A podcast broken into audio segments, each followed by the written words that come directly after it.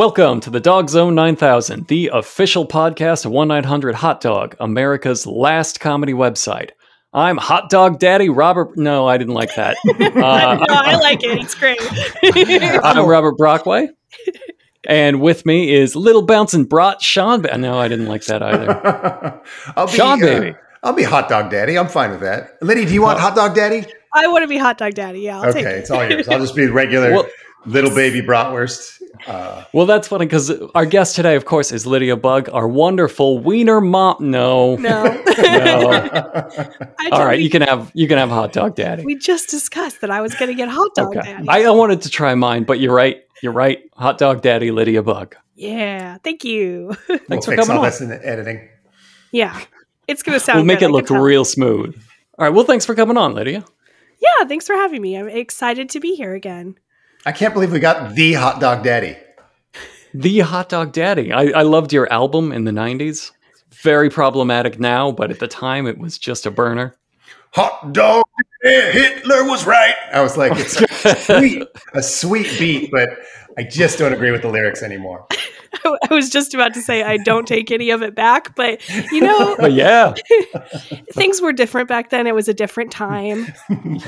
you were not prepared for the words Sean was going to put in your mouth. Sorry to fuck up the bit with Hitler. Every time I Every time with the fucking up the bit with Hitler. So, uh, Lydia, before we get started, what do you want to plug today? Um, I, I don't, I don't know, man. I don't know. It's got to be something. It's I work for a website called One Nine Hundred Hot Dog. I I feel like beginning in January, I just forgot everything I used to do, and I'm like, you know what? New year, new me. I'm gonna do stuff. But right now, I honestly, I am not doing anything. and, I, and I, you know what? It's great. I'm enjoying it. I'm gonna plug your your Twitter feed. It's you know Lydia, right? Yeah. At you know Lydia. Sure, I guess. Yeah, You can follow you can follow me. Her, and then she will plug at a later date. This is a, an IOU for a plug. Yeah, I'm gonna do something eventually. I, I swear. I Plug it on just that shit. added graphics to your last two articles, and they're fantastic. Uh, the, the- at least one of them will be live by the time we record this. So, just in case it's the masculine one, that one was a real treasure, and I'm a huge fan of that guy. Thank you. Yeah, me too. Obviously, as I say in the article, um, if he were going to recruit me into a cult, I would fully. I would be in that cult. I might be in that cult right now. I think a- he was trying that, and Yeah. so I think you gotta put your money where your mouth is now. I think you're you gotta join a First cult. first step of being an alpha male is joining a cult. Just having Yeah. a real Yeah. malleable brain, and then that's like your sigma male behavior. I've Well, the it. whole alpha beta thing is a cult. Uh, so yeah, you're correct. I'm in it. Yeah, And congratulations. That's what I'm- uh, th- that's what I'm going to focus my energy on this year is being in that cult and um, yeah, Big being an alpha cult male. energy Yeah. this year. We're bringing big cult energy. Yep. All right, Sigma Sean, what do you want to plug? Wizard. Um, one nine hundred hot dogs. Fantastic website. Fun for the whole family. Uh, there's a, a lady there. She does articles about masculinity plus wizards. I think she's they're in a kinda- cult, though. They're kind of like she's a cult. trying to She's get sort me of a a cult. cultist. Yeah, She's a bit of a cultist. Has some weird songs about I Hitler. just- I get big cult energy from her, and I'm not sure why. yeah, You know, I think we need to reappropriate the word cult though. It's it's it's a community of people who are like-minded. Right, and that's why Sure. we're we're a cult now. Yeah. one nine hundred hot dog cult. One is a Welcome to it. I Uh, I would okay also like to plug one nine hundred hot dog. Oh, I heard about that. A wonderful website, full to the brim with culty goodness. Just, I didn't expect it to go this direction, but there it is. I would also like to plug our merch store, which I don't believe I've ever done before, but we have shit, had You're right. for We've like never plugged almost a year. Yeah, you could buy like shirts and things. Uh, It's at uh, poxcostore.com, P O X C O store.com. Uh, I got a tagline here. It's put our wieners in and then on you. Ooh. I didn't Right? sign off on that, but I'm Oh. 100 percent fine with it. 100 Yeah, Consider we'll work. signed We'll off. workshop that. So Verbal signature, hot dog daddy, signed. All right, no, nothing I've tried so far has been successful, uh, and yet I'm still going to keep trying. All right, let's, let's get to it. Today's podcast uh, mostly came about because I was intrigued by something Lydia said during our Conan podcast. Um, because she's younger than us, she knows Arnold Schwarzenegger mostly from 90s and beyond. Would you say that's fair, Lydia? Yeah, definitely. And that's a very different Arnold than It 80s. Arnold. And, and Can you recall pre-80s your first Arnold movie? Yeah, it was Kindergarten Cop. That is a- fantastic. That is a wildly different Arnold. Yeah, like it was Kindergarten Cop, and then it would be like twins, and then probably Mhm. Junior. Right. And even like when he started doing like it was Jingle all the way, and then like even Terminator 2, he's big big daddy robot. What? No, that doesn't sound right. I, all right. he's like a fatherly robot, like last action hero stuff. He was very, very family friendly, like a guy hanging out with you and your family in your living room every weekend when you rent the movies. Yeah, And- like a gentle giant was like Yeah. how I think of him. Yeah, Yeah, I where- think his first line in Terminator 2 was, I need your pants and panties. which is just you want that in your living room. No, Yeah. uh 80s and before Arnold was just he was like a muscle golem somebody summoned for destruction and they they just forgot to point him at anything. He just went nuts. It was he was just he was a problem in a really wonderful way. Uh, but still very much a problem. Dozens of men in every movie. Yeah, like- and also maybe in real life. Uh, yeah, almost certainly. just just he was yeah he was aggressive and crazy and brilliant in his way but very very womanizing and just you didn't you didn't want him in your living room at all and with your family no nobody's nobody's making out of that intact Yeah, like when I saw him fuck a lady into a fire in Conan, I was like, "What is this? Who is this man?" And then it was like that. kindergarten cop no he is not like it in Junior at all. jingle all the way why There's an early Arnold role where he plays like a bodybuilder, and this woman like says, "Show me some poses," and so he takes off his shirt and starts posing, and she starts laughing. And he's like, "No, why are you laughing? You told me to show you." And then he like totally Lenny kills her, and then just runs out of the room. And uh, and that's a documentary that's absolutely a documentary. Like he could not act at that time. That was just something that happened while the cameras were on. They're like, God damn, I guess we'll have to put this in the movie or or call this woman's parents. Right and it's it's not like a revelation everybody came to later because not quite but almost his introduction to american audiences is the movie we're going to watch and talk about on this podcast which is pumping iron a 1977 documentary about professional bodybuilding i'm going to say just straight up starring arnold schwarzenegger Yeah, he really he took that he took that one but like this is how Sorry, we know Lou him Ferrigno. I know you're listening. Uh, You're a co-star. You get to be a co-star, but fucking Arnold just dominated that movie. Okay, this is a documentary. I did not it's know that. It's a documentary, and it's it's 77. So this is like almost as early as anybody would have heard of Arnold. We saw him doing and behaving like this, so it was not news that like this guy was just a lunatic. And uh, at this point, Lydia has not seen it, so we're just getting her high level thoughts as somebody that only knows Arnold as as a friendly old man, yeah, It's just- well, and a governor. Like the from- nice action man. For most of my life, he was Yeah. a Republican, right? Governor. uh-huh. And now he's like abandoning the Republican Party, at least as we know it, because they're they're gone insane, and he's wants to you know help young people, and he rides around on his bike and gives advice. He's a very different Arnold. Mhm. Yeah, he he's a guy who like keeps a little pony and a donkey in his house and lets them come in and eat food off his plate. Like that's what It's he does on adorable. He's Instagram. adorable, yeah, it's so cute. and I just want I just want that to be Lydia's take. That is what Lydia thinks of Arnold Schwarzenegger right now. So the next time she speaks, it's going to be a jump cut to after she's seen Pumping Iron. Arnold Schwarzenegger is the devil. I can't believe like if he's this bad on camera, yeah. like what he must be like off camera because this is like someone said, "Watch me be the worst person on earth." Yeah, he was he was the muscle devil throughout like the 70s and 80s. He was just a beast, and like no nobody could stand against him, and he knew that, and just kind of rampaged over everyone and everything. Mhm. And this is how this is how we came by him. This was like the warning. they made a documentary about how he's the devil, and we were like, I love it.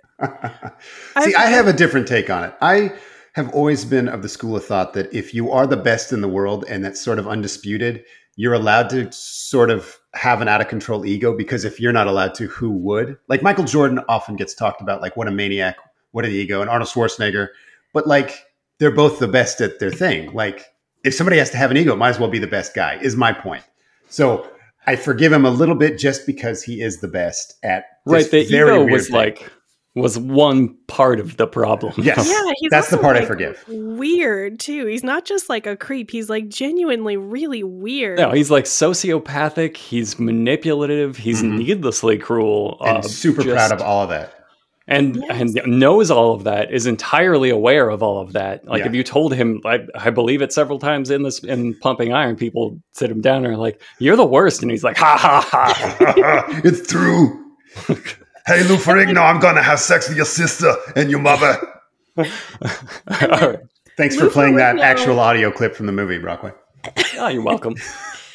Lou Ferrigno is in an episode of Toddlers and Tiaras, I feel like. Like he's over here being 24 years old, living with his daddy, and Yeah. his daddy is so prominent in like his he doesn't talk. I think Lou Ferrigno says like three things. It's mostly his dad talking to him for the whole thing. And he's so cute. Mhm. And then Arnold, like it seems like Arnold's set up to be the villain of this movie. And I was like, I don't I didn't know what happened. I was waiting for him to be like defeated, you know?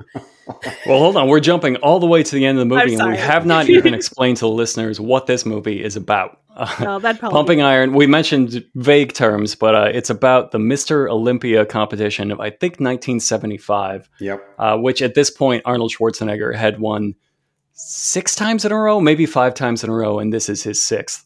But uh, he Think you're right. was yeah five times in a row. whatever. It doesn't matter. He was like the top of his game. Everybody that went to any one of these things, and there were a surprising amount of people that go to these things, I guess. Uh, he was God, and everybody knew it. All the other bodybuilders knew it. He could do no wrong, and they they introduce him at the start, just already famous. Very first scenes, he's clearly the villain, and the underdog here is Lou Ferrigno. Uh, this is also where Lou, this movie gave us Schwarzenegger and Lou Ferrigno. This is where they Mhm. both came from, and Lou Ferrigno is, is the underdog here, the most un- the underest dog that you could get in this in this two sided competition. Yeah. Uh, but if they- Jason, if Jason was here, he would explain who Lou Ferrigno is for the listeners. So, Uh, Lyd- I think- Lydia, as our guest, uh, will put you in charge of that. Yeah, Lou Ferrigno played uh, the Incredible Hulk post transformation in a time before we had CGI to do that. they just cast a really big guy, Yeah. and that guy was Lou Ferrigno. That's what he's most famous for. I would argue that was the best idea too. Fantastic. Yeah, I And you think it's a great idea. Just looks like a fucking maniac. He looks like a muscle bound freak maniac. And you you would that's the best special effects I've ever seen is Lou Ferrigno just being himself, but like spray painted green. Especially like when he was older. In this, he's so young, and you can tell like he just seems kind of like a kid, and Arnold is so mean to him the Yes. entire time. Arnold's only a few years older than him in this. Like they're both they're both in their 20s. I think oh, Lou Oh, wow. Ferrigno is like 23, 24 here and Arnold is like a little bit later 20s. but But they talk about intellectually and like like confidence Yeah. level, of- Ev- it's it's night and day. It's everything His father can and child. He is like a child to me. I'm like his daddy. okay. we everything you need to know about this dynamic uh, and it takes us right back to the start of this movie the credit sequence rolls and it says starring arnold schwarzenegger yes. and featuring lou ferrigno Oh, so if you were wondering how this movie turns out right right the credits it gives the game away Yeah. you're Also, a it feature says- player in arnold's story It opens with them doing ballet. They're training in ballet. Not uh, Lou and Arnold, but Arnold and uh, Franco, franco who is uh, the i'm gonna call him little buddy because he calls him little buddy little buddy. he makes he uses every opportunity to call him little and it's great He is a very small guy, like vertically. Yeah. I did not realize that Arnold. I thought Arnold was much bigger than he is, but they say here he's six two and Yeah, two like hundred and forty 6'2". pounds, Right. Mhm. and like I'm a little over six one, and at my heaviest I was two hundred and forty. So as long as there are no follow up questions, I was built like Arnold Schwarzenegger. very Oh my nice. gosh, wow. There's a pro- surprise ambush Brockway fact. It also says it's based on a book. It's a very opening up in the movie. You're like, oh, how intellectual! It's ballet and it's based on a book. This is going to be and he's quite a Arnold cerebral is film. kicking ass at ballet. Like he's Yeah. just out gracing the shit out of his little buddy. A hundred percent. And Yeah. oh my god, it's an expository theme song too. Oh, Yes, I I love did that not. theme song. I was like, this is genuinely remember. good. we, we're going to have you're going to have to indulge me, and we're going to have to just go through some lyrics of the Pumping Iron theme song. Oh, I yes, insist. please. Uh, everybody wants to be a hero. Every man wants to be bigger than dad. It's very it's very hard to understand. No, thank you. Those are the lyrics. Everybody wants to be a hero. Every man wants to be bigger than dad. It's very hard to understand. Yep. Everybody Um, wants to be bigger than Venus. I just want to be bigger than Dad's penis. Those are the lyrics. Uh, pumping up, pumping iron, pumping up. It really feels like flying. Coming up just like a lion. Pumping up, pumping iron. Uh, you start to. There's a famous quote that I'm sure we will get to in a minute, but you start to get where that comes from after that Uh-huh. little chorus there. A lot of pumping. yeah, I was going to say, we know it doesn't feel like flying because it's very graphically described what it feels like to us in this movie. At exactly 10 minutes in, because uh, I ran away from the computer when that happened and noted the time code. and then I'm not going to go through all the lyrics, but the rest of the lyrics are like weirdly about how you can live forever, but also like you're not going to live forever. Like everybody wants eternity. Don't believe in it. Don't believe in wing. Not everybody gets wings. I'm not going to live much longer, but I'm going to get strong. It's like Yes, wrestling weird. with your own mortality and also being stronger than dad. It really lays it bare, like all of the psychological issues present in extreme body morphing. It is a very naked song, I guess is how you describe that. Like you hear that and you're like, I know exactly what that that guy's issues are, what what his feelings are. and what all of these guys' issues are. yes. So it, it, it leads out of that song. We go straight to the gym, Arnold's gym, which is Gold's gym in Mhm. on Venice Beach. Uh, Yeah. I don't know, California somewhere. And every single person in that gym is a muscle freak. Every single person. There's no sad guy on a treadmill just doing his best somewhere. Did you catch Arnold's uh, nickname for everybody? It was big Big. whoever. It was big, Every big Tony, person. big Mike. They're all big, Arnold. This Big. doesn't work. Hello, big going. Thor. Hello, big something. Uh, What's crazy though is this is America, and we, that's the word we have the most synonyms for. Like huge, Hello, huge others. Tony. Gargantuan Mike. Monster Billy, you want the best? Enormous guile. I love enormous guile. and his little buddy, his little buddy, he calls every guy that's shorter than him little. And Yeah. but if he really is so small. He runs up and jumps into his arms, and they're both just delighted at how small this man is. And it's such a like wonderful opening. You're like Arnold is so beloved, and these are uh, they're like crazy muscle freaks. They're trains of meat, and they're going to destroy everything. But they don't mean to. They're all good people, and they're all in this. And it it just you're it sets you up to not be prepared for how villainous this all turns. Yeah. I think it's Okay. a love story. It's a love story between flesh. between flesh and flesh and for flesh. How dare you? How dare you call this a love story? well, hey, So it is a love story because now we get the famous pump quote, which uh, Oh. I'm assuming Sean has word for word in front of him. I, I took some notes. I, I like to freestyle this. I remember I Hold- did this quote on. when we were doing the. uh, I have the exact quote if oh, you want it. Well, I. I think Sean has it memorized because he, yeah, he did it during the Conan podcast, He and I just thought he was ad libbing, and then you had to stop Oh. the podcast and say Lydia doesn't know what that is. All right, I posted it in our. Slack if you want the exact one, or you can I'll- you can riff it and then I'll just read the exact. no, one. I'll recite the. Uh, and the then one. Lydia Or- can read the exact one too, so that everybody has to do it. Actually, if you would just hit play and play the audio clip, the authentic actual audio clip now. The greatest feeling you can get in the gym, or the most satisfying feeling you can get in the gym is the pump. Let's say you train your biceps, blood is rushing into your muscles. That's what we call a pump. Your muscles get a really tight feeling, like your skin is going to explode any minute. And it's really tight, and it's like someone is blowing air into your muscle, and it just blows up, and it feels different. It feels fantastic. It's as satisfying to me as coming, you know, as in having sex with a woman and coming. So, can you believe how much I am in heaven? I am like getting the feeling of coming in the gym. I'm getting the feeling of coming at home. I'm getting the feeling of coming backstage when I pump up, when I pose out in front of 5,000 people. I get the same feeling. So, I'm coming all day and night. It's terrific, right? You know, I'm in heaven. All right, that's the end of that clip. Uh, that yeah, he. That that's great. how we are introduced basically to the character of Arnold Schwarzenegger. This is how America was introduced to Arnold Schwarzenegger. Was the start of this movie the first like interview with him? He says that shit, and we did not arrest him. Yeah. I want to, to be fair, Gotta be that's got to be the worst thing anyone's ever said in the history of time, right? it's It's up there. it's really bad. It puts me off of the pump for for at least a couple of days. yeah. Um, yeah, I will never I, even just the word like I, I will never be able to use like a bike pump without just shuddering and backing Ah. away a little bit. I wanted to say that like it's not the very first impression we get. He does talk a little bit about uh, weightlifting, and he like he's helping others with weightlifting, and and you get the idea. The first impression is this guy's fucking stupid, but then you start to realize that all he knows is weightlifting, and he knows so much about weightlifting, and it like it really betrays his uh, intellect. Like I think Arnold Schwarzenegger is kind of a smart guy. It's just at this point in his life, he only knew one thing, and it's just this esoteric, weird thing that like hardly anyone can relate to. But he Oh, knows absolutely. as much about it- it as as you can, and and one of the reasons he is so good is he he just knows this much. He's just like a really smart guy, in addition to being you know massive. And at no point in this movie, he made insane assertions about his abilities and what he's going to do and how he's going to manipulate people. And at no point in this movie was he ever wrong. Right. No. Everything went exactly like he said. He was the brilliant evil mastermind of this movie. but again, like, he said a few things about weightlifting. This was at like the 10 minute mark. I'm still saying, like, we should have known 10 minutes into Arnold Schwarzenegger's Mhm. career that we should never trust this man with anything. Exactly. Yeah, who looks at that guy and is like, you know what I need to to give this guy more power.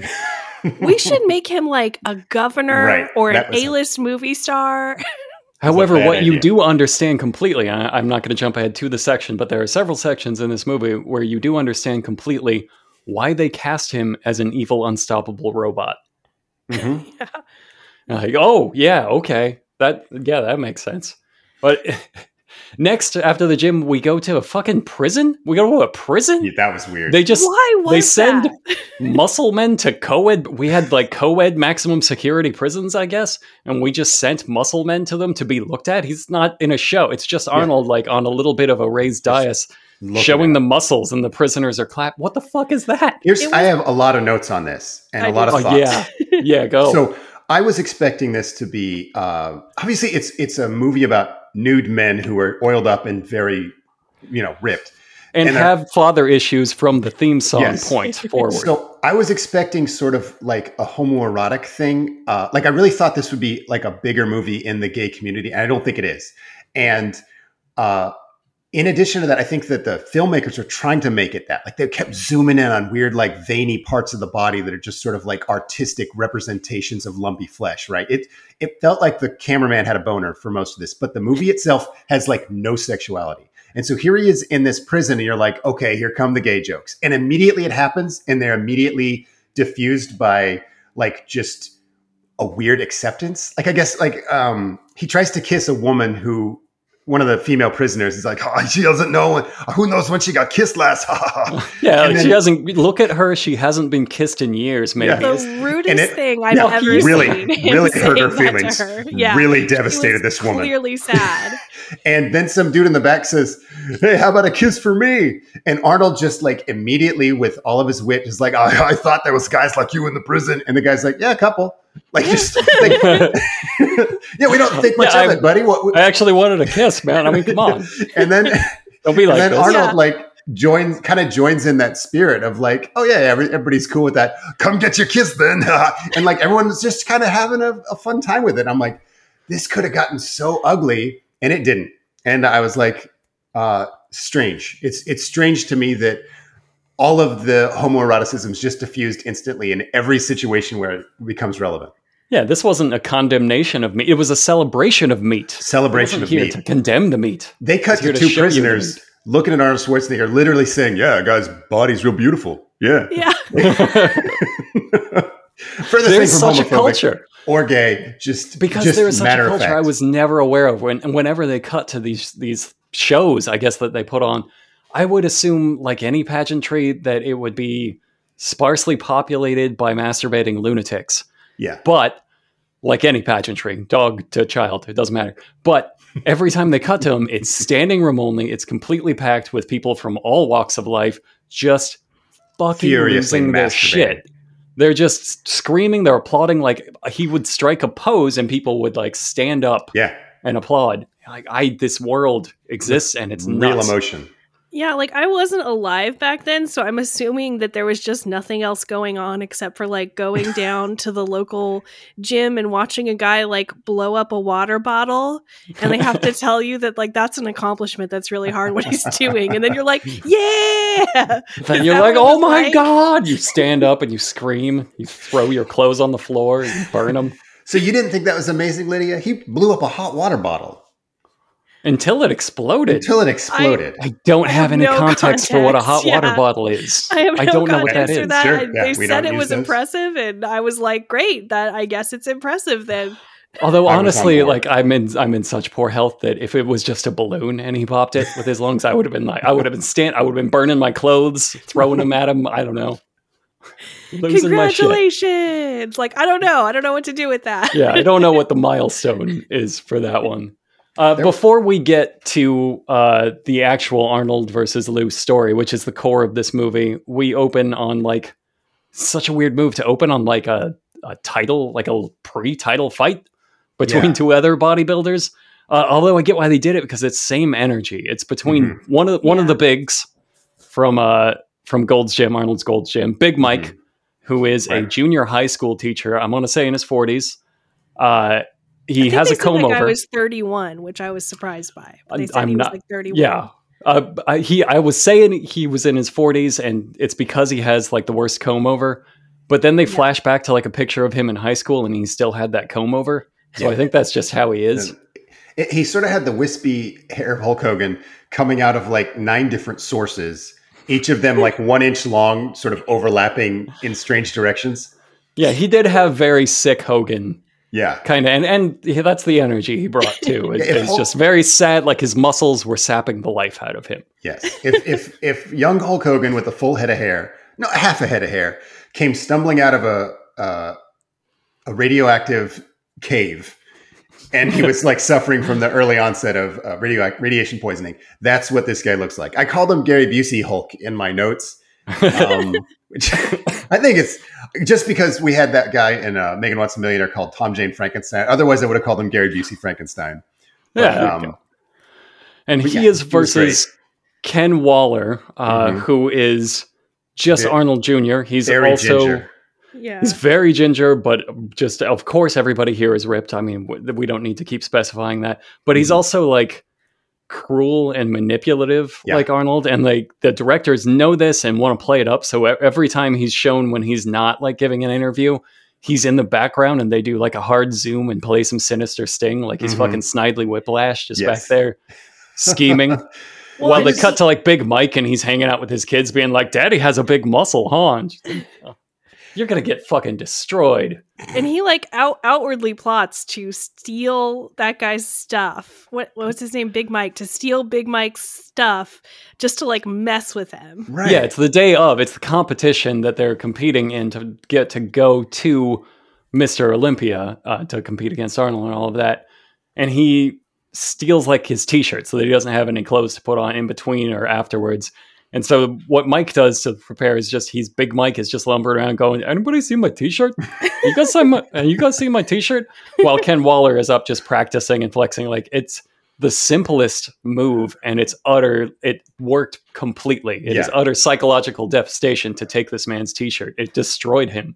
Well, and some guy was like, "Yeah, Ken Waller stole your T-shirt," and he's just like, "Oh, Ken Mm. stole it." Oh, Oh. okay. In his interview, Big Mike says this is this says everything about him to me. In his interview, Big Mike says, "I am the type of person. Uh, well, there there are two types of dogs. Have this in my notes too. there's a there's a dog where if you kick a dog enough, it'll either die or it'll get it'll get back in a corner and it'll bite you. And I I'm I'm the type of person who is the type of dog that doesn't give up. That poor Yeah. man tried to compete in like a battle of wits against fucking Yeah. flexing villainy, pure flexing villainy. I had that. I love that because uh, I'm the type of guy who's the type of dog was just like, what a turn of phrase. I'm What a type of genius. guy. I am the type of person who is the type of dog that doesn't give up. On your tombstone, just big, big himbo energy. Just And uh, nine layers of abstraction to get to the most easy thing to say. I don't give up. But no, no, no. Let me. I'm like a guy on a bridge catching a fish, and inside that fish is a tiny bacteria, and that bacteria is not going to fucking give up. So I'm the type of guy who's the type of bridge, the type of fisherman is the type of fish, is the type of bacteria. you understand? I, Yeah. I, I'd like to try stuff. I've said enough words that now you think I am smart, right? Yeah. I also like to cook. I think that's just him finding his thought. Like it takes a long time for him to find the thought, which Right. is why stealing his T-shirt was it. That was it. That was his big glowing weak point. You take his T-shirt, and Yeah. the rest of him crumbles. And like it- Samson's haircut, it just ruined him. he, his hair has already been taken. That's why he's like this. Some woman tricked him out of that the top of his hair. I think when you're that this buff, you need to like cut it with a lawnmower, and it's just really hard to get a nice like layered cut. And he's such a nice guy, and Yeah, he loses completely. Uh, he gets fourth. He didn't even Yeah. podium. While Ken Waller wins, and the I this movie sad- is such wanna- a make it celebration of villainy. Sorry to interrupt. but He got fourth, but it, it's not like fourth like in fourth place is Mike. It's like they announced the first three, and then as everyone's walking off the stage, like, "Oh yeah, by the way, you got fourth. Like- which is so much it's worse. so much worse. Just don't say anything. like, hey, asshole, I think you almost got in the placements, but If you hey, bye. flexed a little bit, if you wanted a little bit more, if you'd been a little more the kind of dog that flexes a little harder. This movie is such a celebration of villainy, I- Mhm. and I would argue that it it wants. I would think that's its thesis statement that everybody that's nice and has a life outside of bodybuilding isn't bringing enough to bodybuilding to make it. I think that's the movie's thesis statement because they don't they don't follow Ken. They know Ken's going to win. They're in the pits with Mike and focusing on how bad he's losing as they announce upstairs in the distance that his enemy that took his shirt just won. Yeah. And then they stay with him for the entire interview while he try- while his big dumb brain tries to process a thought and he's just like, "Oh, he won, huh? Oh, that's good. That's Good for- nice." Good. I should go shake his hand And at some point he says, nudely with that no must shirt. that must feel good for him. I bet that feels really great for him to win. it must. And then he flashes back. He's like, "It must feel like when I won something when I was 16." It just fucking. yeah, he literally went dog. cross-eyed. He literally went cross-eyed when he thought about that. It just. It's just watching like a, a big walrus or something, just a, some kind of large fat beast die, Yeah. and it takes a long time. It's so sad, and you can't do anything about it. And they stay with him that whole time, and then he goes up to like shake his hand, but then he doesn't realize that everybody else is shaking his hand, so he just kind of stands in the back. Yep. Go, oh my god! Have you ever This seen an orangutan watch a magic trick? It's like Have you ever seen an orangutan drown in a swamp? It's like that. Yeah, You're right. That's what it is. While while you show him magic instead of helping. He's the type of guy who's the type of orangutan who drowns in a swamp. Uh, here in my notes now, I, I made a note that it cuts to a picture of Arnold with his dad as when Arnold's a very young child, and Arnold's dad was a cop with a Hitler mustache in Yeah. Austria. So Oh, I did not notice that. yeah, that's something. And then he, the voiceover is him talking about how much he admires dictators. Literally admires dictators because of the lasting Yep. legacy they leave on the earth. Over pictures of like his family, the things that he says is uh, he really admires dictators and people like Jesus. Same breath. I admire dictators and people like Jesus because they'll be remembered. That's that's all he's focused on. Like he does, he sees no difference between Hitler and Jesus because you remember both of them, baby. Yeah, I know about those guys. It's just such like blatant naked villainy. It's he's such a maniac to fucking say that shit. Yeah, this movie is like a training video for making people into jerks. Like if you have a kid Mhm. and you're like, this kid's way too nice, I need it to be a jerk.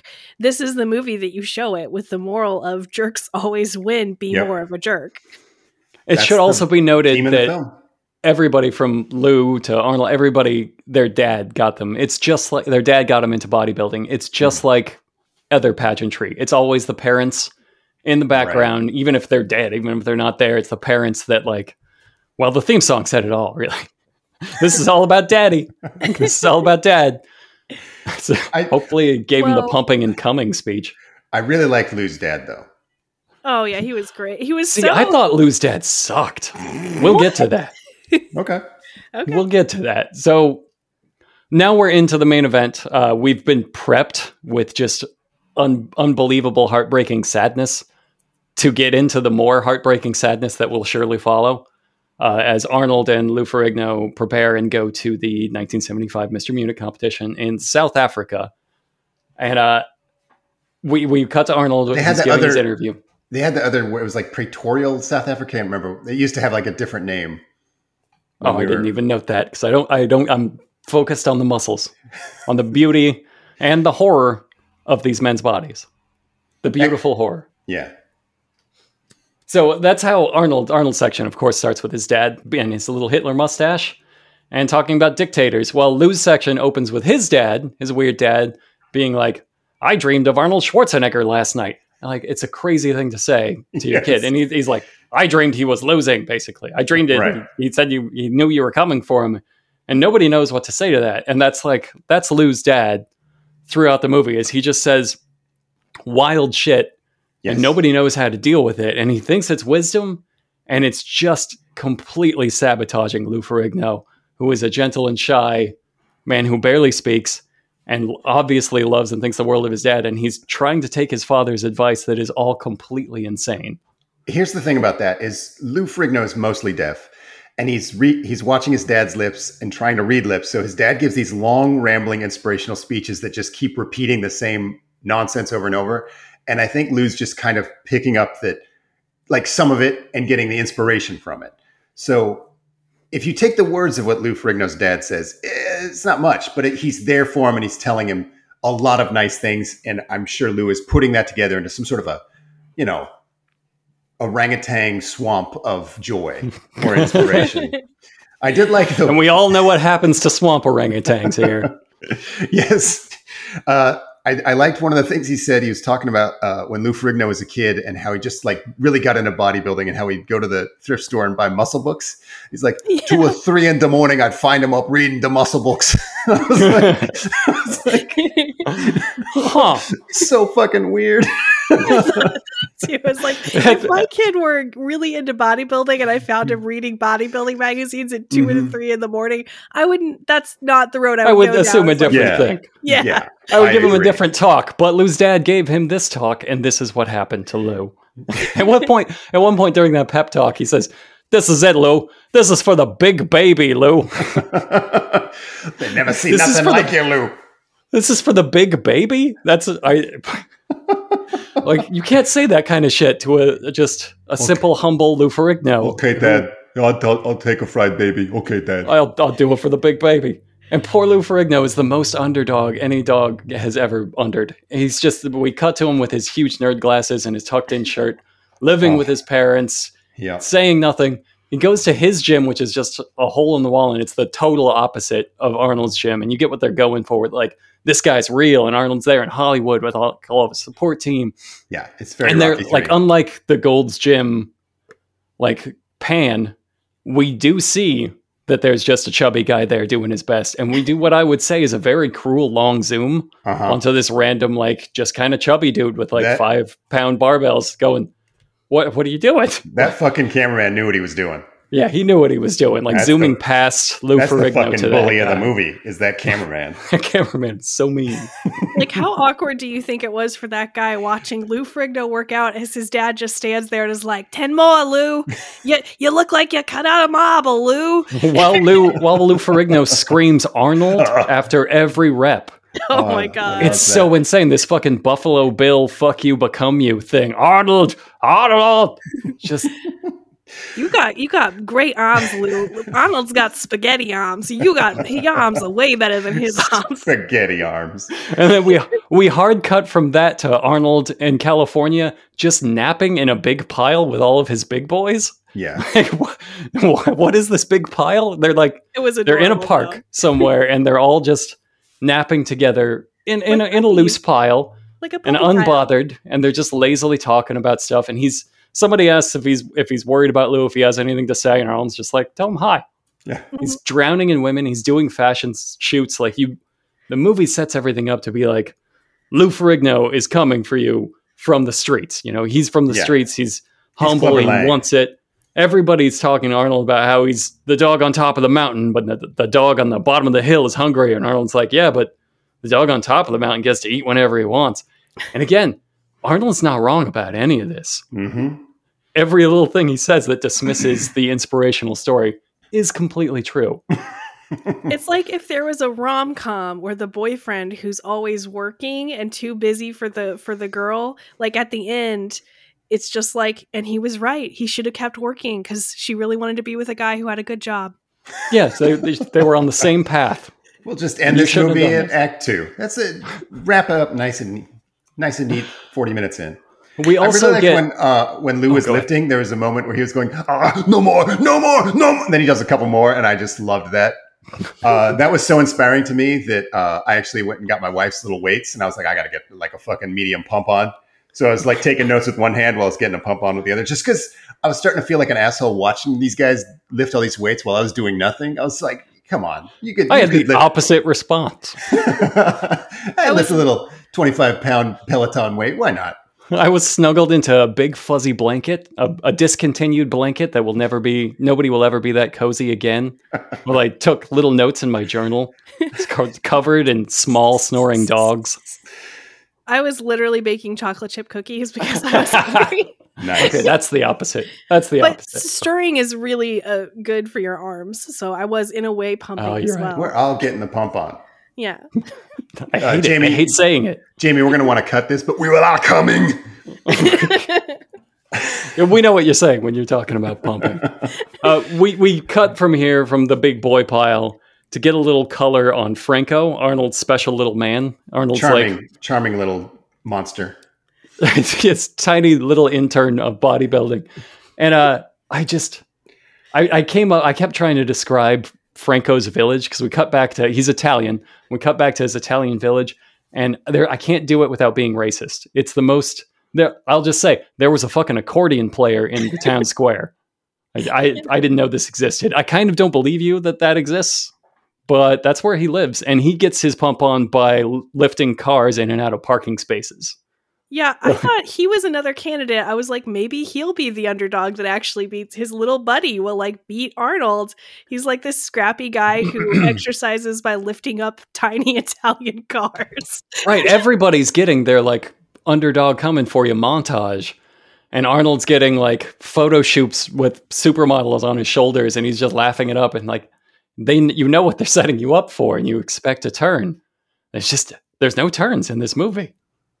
Because they showed Franco like he wasn't just like this big muscle bound dude. He seemed really flexible and he was doing like sit ups uh, with his feet hanging on the pull up bar. And then he just like reached up and like pulled, you know, like touched his toes super easily. And I'm like, this guy's really flexible. He's hitting a heavy bag. And I was like, oh, he could box. And I'm like, this guy's dangerous. I mean, he was, uh, again, I'm not a, a, a bodybuilder judge. I don't know the criteria exactly, but uh, I did seven semesters of figure drawing, and Franco had more definition. If you're drawing human anatomy, Franco is the guy you look at rather than Arnold.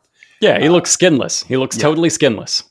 This is what it's what happens if you skin a person. But he's four foot two, so it's so it's like you look at him, you're like, Yes, okay. he's Arnold's man baby. Arnold just carries him around in a baby Bjorn. He just carries him around the promenade and shows him to people.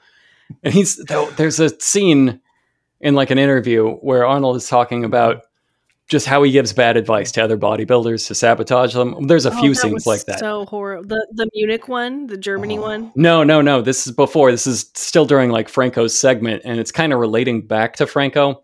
And Arnold's talking about like, if there's a man who's as good as me, or maybe a few percent better, I book a room with him, and we spend the night together. And that night, he will never forget. and then there's a long pause as he appreciates, like, it sounds like I'm threatening him with my dick. It sounds like a dick threat. and then he goes, I will mix him up. I give him bad advice. right. Yeah, I thought And is he going to get him really drunk? Is he going to make love to him and like shake him to the core as he falls in love with Arnold? But no, it's like he's just going to give him bad advice all night. yeah. And then the the interview ties it. The interviewer ties it together. He says, "You couldn't pull this with Franco. He's too smart." And then you at home are like, "Plus, he's your little buddy. Like, you, he's your he's your fun little buddy. He's like I your little him. mini." Yeah. Yeah. And Arnold, um, you think he's going to say something nice. He's set up to say something nice. Like he's too smart. Arnold says he's pretty smart, but Franco is a child. And when it comes to the contest, I'm his father. He comes to me for advices. So it's not that hard for me to give him the wrong advices. I, I had that in my notes too. It's very. oh, uh, you want to? I'm sorry. We can just cut my entire section while you read that exact quote back. It's it's not that hard for me to give him the wrong advices. just. Uh, thanks would just playing sub that in. Yeah. So like his villain turn is so complete that you you're immediately like every relationship, even his little sidekick that he takes everywhere in a tiny backpack built just for him. it, he's just going to betray him at, at yep. in a second, like automatic, automatic response. I will betray him. You know, I thought that was about Lou. I must have like spaced out. I didn't realize he was talking about Franco. So No, now I says- realize that none of his relationships are real. He the No. guys that he hangs, hangs out with are all just guys that he is hoping to intimidate for the competition later. But he's so friendly, like life of the party, popular guy, and everybody He's loves him. But he's betraying everyone charming. at all times. He's such a good villain, completely charismatic. Yeah.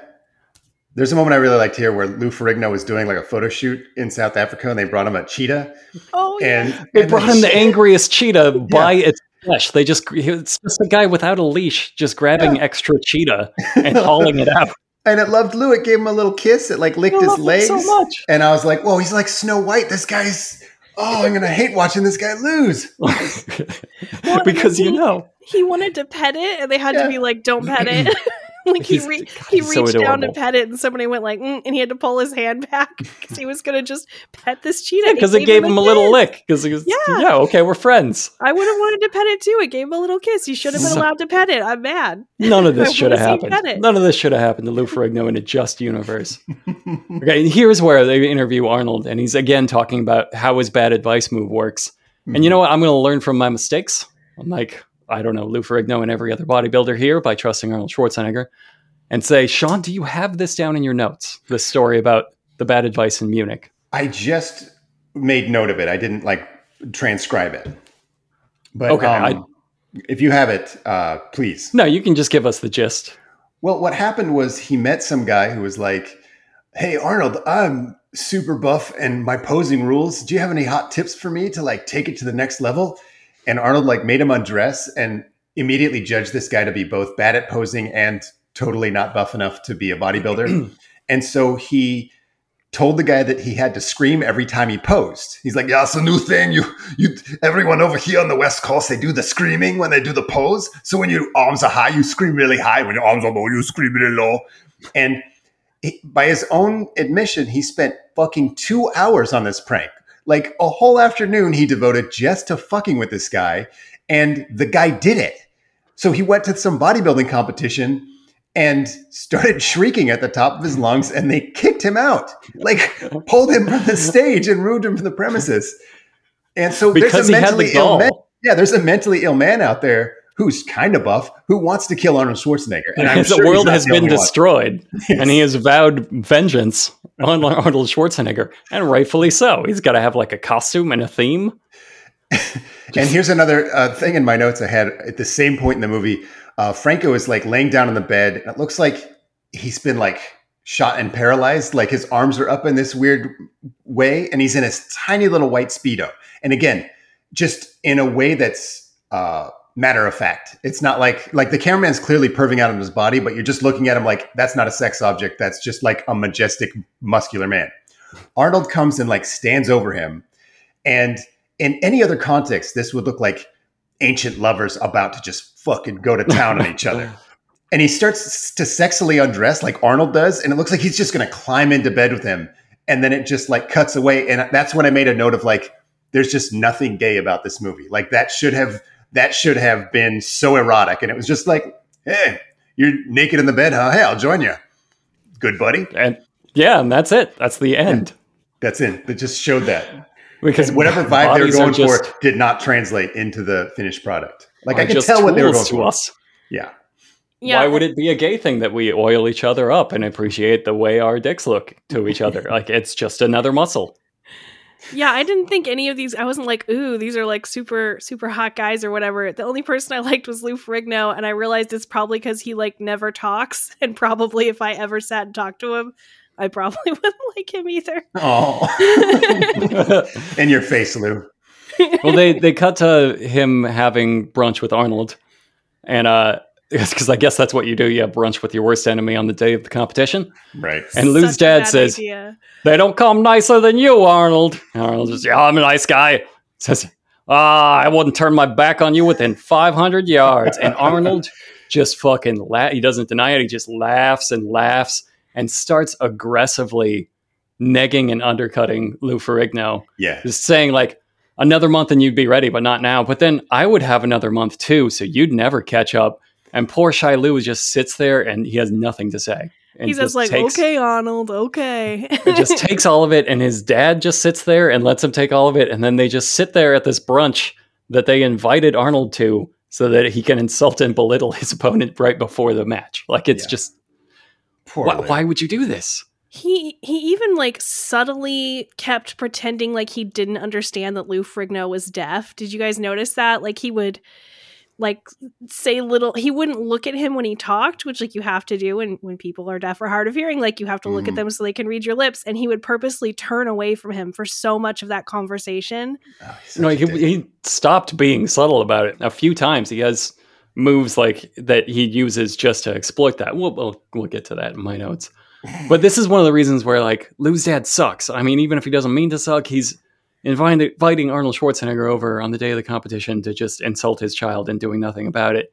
He's constantly saying just the craziest shit right at the last moment that Lou Ferrigno could possibly need it. Like right before Lou goes up on stage one time, he runs he runs up and you think he's going to give him some inspiring message or something. and He goes, don't bend so far back. You get back wrinkles. Like that's what he hears before he goes on stage. Like you just undercut him, just Yeah. fucking right the knee. That's like an Arnold move. That was an honest mistake, but yeah, he really fucked up his son there. That was that was bad. That was he did as much damage as Arnold did right in that moment. It's like, hey, Right, man, he's you're, just- you're about to go on stage. You kind of look like shit. All right, good luck out there, pal. He's just he's doing all of the same. I, he doesn't mean to. He's not you know manipulating his. He just he sucks and he's he's unaware of it.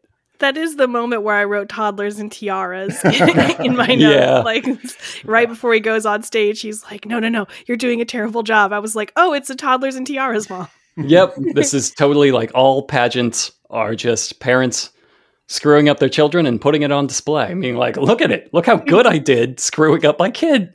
He's a monster. It's amazing. Give him a trophy for it. I, I did like this part when the competition began because uh, they do a lot of prejudging where where guys go up before like the big night, and the, that's when the judges do most of the uh, actual judging.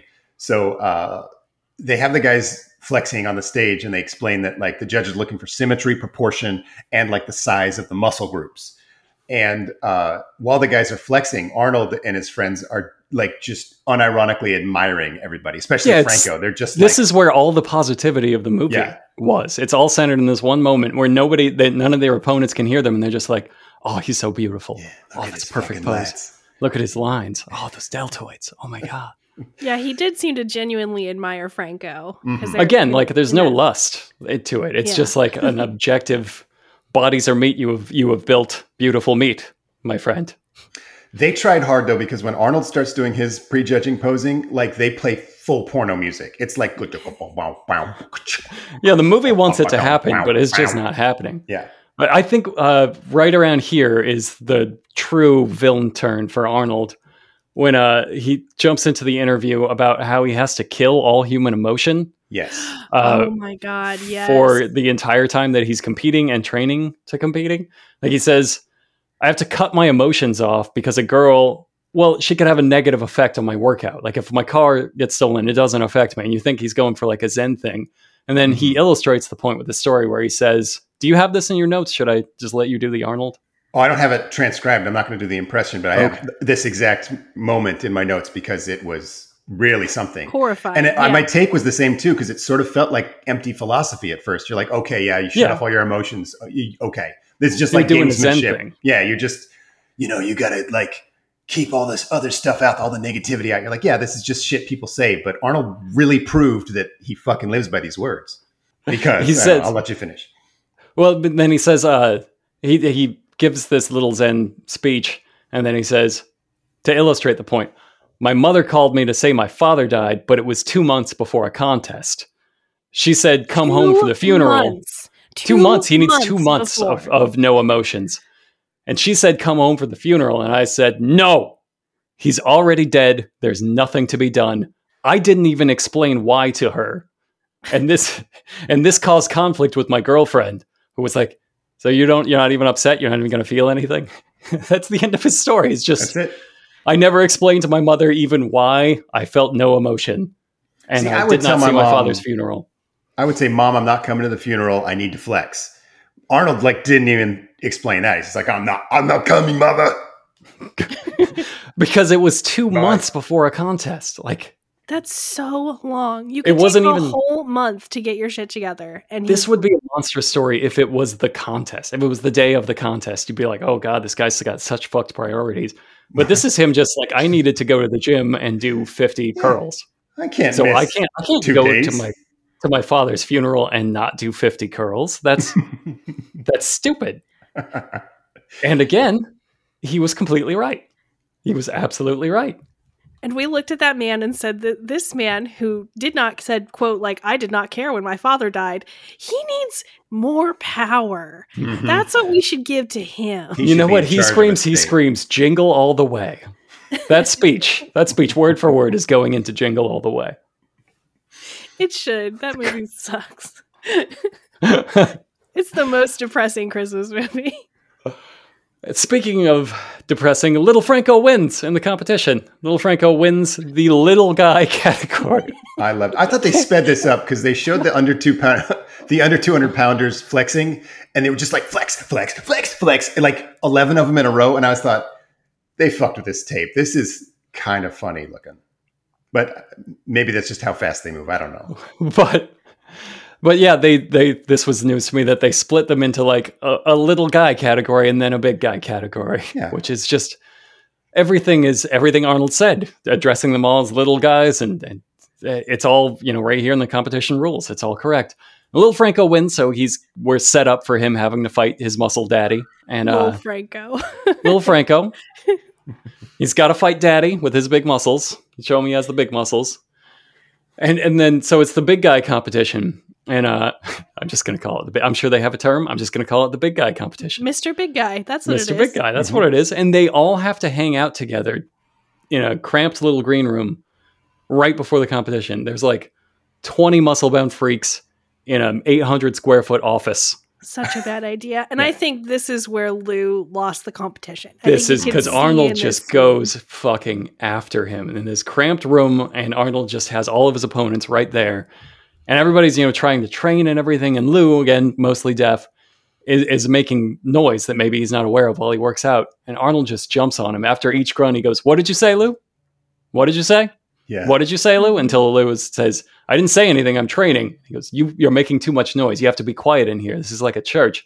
And that is like the most you could fuck with a socially awkward deaf person is to tell them they're embarrassing themselves with noises they don't know they're making or can't Yeah. adjust It's fully. It's He was so just openly cruel. laughing at him with no indication of what he was laughing at several times. Like Yeah. Yeah, just look at him and laugh. And uh, fucking sadistic. And then he was like moving really close to him and working out right next to him and then telling Lou that he was too close to him and he needed to scoot back. Yeah. it was just, why would you do this? Why would you put them? This is like in Conan where they gave him a woman in a cage. Don't do that. yeah. You need to You know what he's at all do. costs and just keep Arnold back. Don't put Lou in the Arnold cage. This is not right. and yeah, this is like it culminates in a scene with uh, Lou and Arnold across the room, just hard eye contact, lifting at each other, and Lou's trying to like play it off, and Arnold just has death in his eyes, and it, they're both laughing, but Arnold is just like, "I have destroyed you. You know this." Yeah. It's such classic bullying moves, every It is. single inch of it. It made me very But, uh, uncomfortable. But the competition, it comes down to the three. Uh, it's Lou Ferrigno, Serge, this last minute Mhm. guy who gets nothing, and we will not bother talking about him, and Arnold. And uh, they do all the judging, and you know it's kind of decided. And Arnold rushes up to Lou and whispers something in his ear that we don't hear and they never explain. So there's like muscle freak lost in translation moment here Mhm. where he runs up at the critical moment and whispers something to Lou. We never know what it was. What the fuck? it's it would had to have been dark. I ate your mother's diaper. Like, oh, what what does that mean? Just destroyed. Also, maybe he couldn't hear it. Like well, that would fuck with him too if you Yeah, whispered something too. and he can't. I just ah, God, he just went up to the the bad ear and just went, oh, and then smiled and walked off and left Lou Ferrigno to just "Come on, just destroy himself mentally. Yeah, that was kind of my guess was that he probably deliberately said something into his bad ear and then walked away because he he tended to take advantage of that. He thought it was really funny to just be like, "Haha, He you're really did. deaf." That's He the thought- punchline of the joke. He thought his partial deafness was the most hilarious thing. Like, how dare you put a man with any sort of defect in against me? How dare you? Of course, I will destroy him. And uh, he does, uh, because again, everything the villain does is correct. It works completely. And Arnold wins, and Lou Ferrigno takes third. Doesn't even take second. Just Yeah. kind of wanders off sadly. And uh, yeah, evil evil wins. And it comes to it comes to this. It comes to little muscle son and big muscle dad posing off for the title. And that's Uh, nothing. You know, it's like nothing. like Franco was like, you could. They earlier Franco was like, yeah, like I'll probably win the little guy competition, but then I'll have to go against Arnold, and uh, Uh-huh. he's taller than me, and uh, usually that counts for something. yeah, he does. He's got low confidence in his posing. He, he's the only one. Arnold just has this perfect routine that he's abandoned his dead family members to perfect and goes into it like just a machine. And and Franco, like, he hesitates a little bit. He says something to Arnold. He kind of just a little half-hearted he's flex. real before- loose. He's like kind of laughing about it, like, "Hey, hey, you want to do like?" And Arnold's like, I am in the No. zone. and I will like, destroy you with my series of perfect poses. Yeah, This is a Vogue off, and it is for your life, and you have already lost. it really does look like a father and a son who are super jacked and posing together.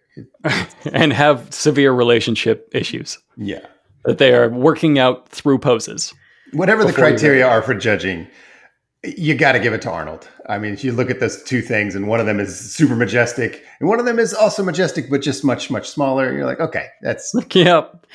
Like, like the, the judges knew. They said like the one and only, the greatest Yeah. when they announced who won. yeah. Like, yeah, you knew who was winning. and uh oh, it's such a power move. Arnold announces his retirement from bodybuilding as soon as he wins.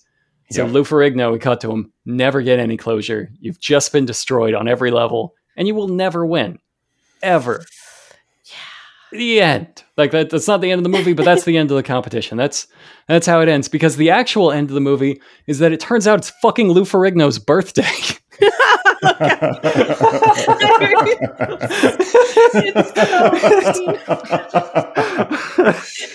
Oh. it's fuck this is his fucking birthday.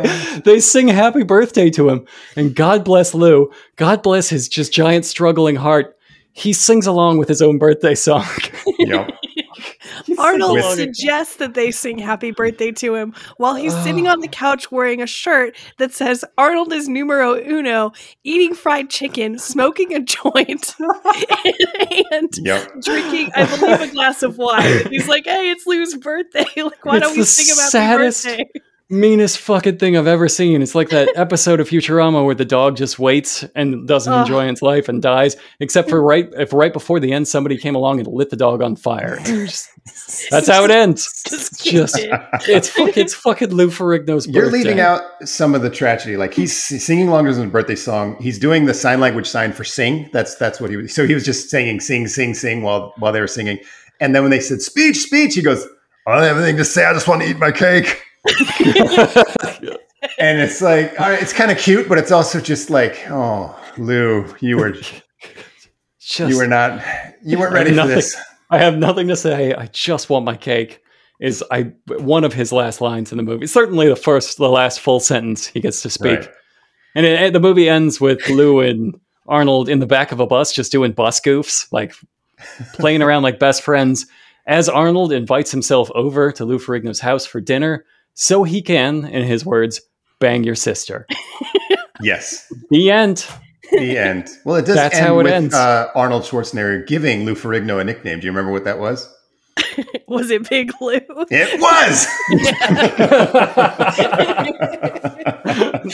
they're all they're all big, except for the little guys. You got to specify. Oh man, yeah. Uh, the villain. Was, anyway, here's my theory. Uh, I think in this movie, Arnold Schwarzenegger invented, if not all of reality television, then certainly the dynamic of all of Mhm. reality television. Thirty years before anybody even started it, uh, he is the dynamic of the reality TV villain. He's manipulative. He's not here to make friends. He's all just little psychological barbs and snipes and death by a thousand cuts. And uh, you hate him so much because he's co- he's he's right. It all works out for him, and it's great. And he wins, and evil wins every part of this the movie. end. The end. Yeah, it, it did have reality TV vibes at certain moments. Like I, I felt like the brunch between them had to have been set up by the producers. I don't know if they did that stuff back then, but I right, felt this like watches like proto reality TV. Like you're mm-hmm. watching yeah, the downfall of scripted television here 30 years in advance with Arnold Schwarzenegger as the ultimate villain. And just I if you're going to go on a reality TV show with the mind that I want to be the villain, you got to watch Pumping Iron and just do, Do that. Pumping Iron. do Do exactly all of it. And, and Megan wants a millionaire. Megan, yeah, Yeah. and Megan wants a then watch Megan wants a millionaire to learn exactly how this can go wrong. The one the one tale. downside to this is that if you surround yourself with murderers, one of them is going to murder. So uh if pumping is coming, what what do you think Arnold thinks of coming? I mean, also hmm. great. I believe he's he, he's coming all the time. So I bet he thinks of it as like watching Just- Lou Ferrigno cry. It's like, oh, oh, you make me feel like watching Lou Ferrigno cry. And then a woman would take that as the highest compliment from Arnold Schwarzenegger. I just really wanted to get Lydia to say part of that quote. I was been trying since the start of the podcast. I finally did it. Pumping is coming. Pumping is Pump, coming. pumping is coming. I'm fine with it. I would read the whole thing if you really wanted me to do it. It's Oh, in the Slack. really It's in the. Slack. Do it. Okay. Should I do the Arnold voice? I don't know if it'll be legible. Yes. Okay. The greatest feeling you can get, get, get in the gym is the most satisfying satisfying feeling you can get in the gym is the pump. Let's say you train your biceps, blood is rushing into your muscles, and that's what we call the pump. Your muscles get a really tight feeling, like your skin is going to explode any minute, and it's really tight, and it's like someone is. I don't know if I can get through it. Do it. okay, like someone is blowing air into your muscles and it just blows up and it feels different. It feels fantastic. It's as satisfying as coming is, you know, as in having sex with a woman and coming. so you can believe how much I am in heaven. I am like getting the feeling of coming in the gym. I'm getting the feeling of coming at home. I'm getting the feeling of coming backstage. When I pump up, when I pose out in front of 5,000 people, I get the same feeling. So I am coming day and night. It's terrific, right? You know what I mean? I am in heaven. Einstein 100 Frankfurt. Einstein 100 Frankfurt. Unser Podcast genau. Und mit maximalen Schau. Sag Frankfurt Podcast. Korrekt. Ja. Der Kraft ist nicht Kraft ist nicht ohne. Schick die in die Hundesau. Für eine Stunde. Komm schon. Du kennst die Nummer.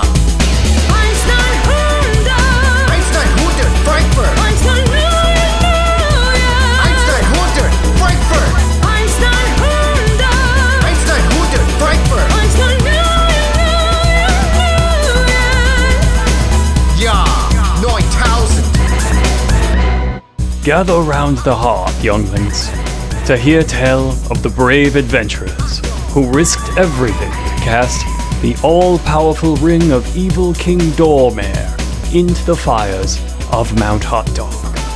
These were the Supremes. Neophont, who betrayed the party for Dormare's ring. Three Finger Louie, Aaron Croston, Adrian H., Aiden Moat, whose mind was swayed to betray the party for Dormer's ring.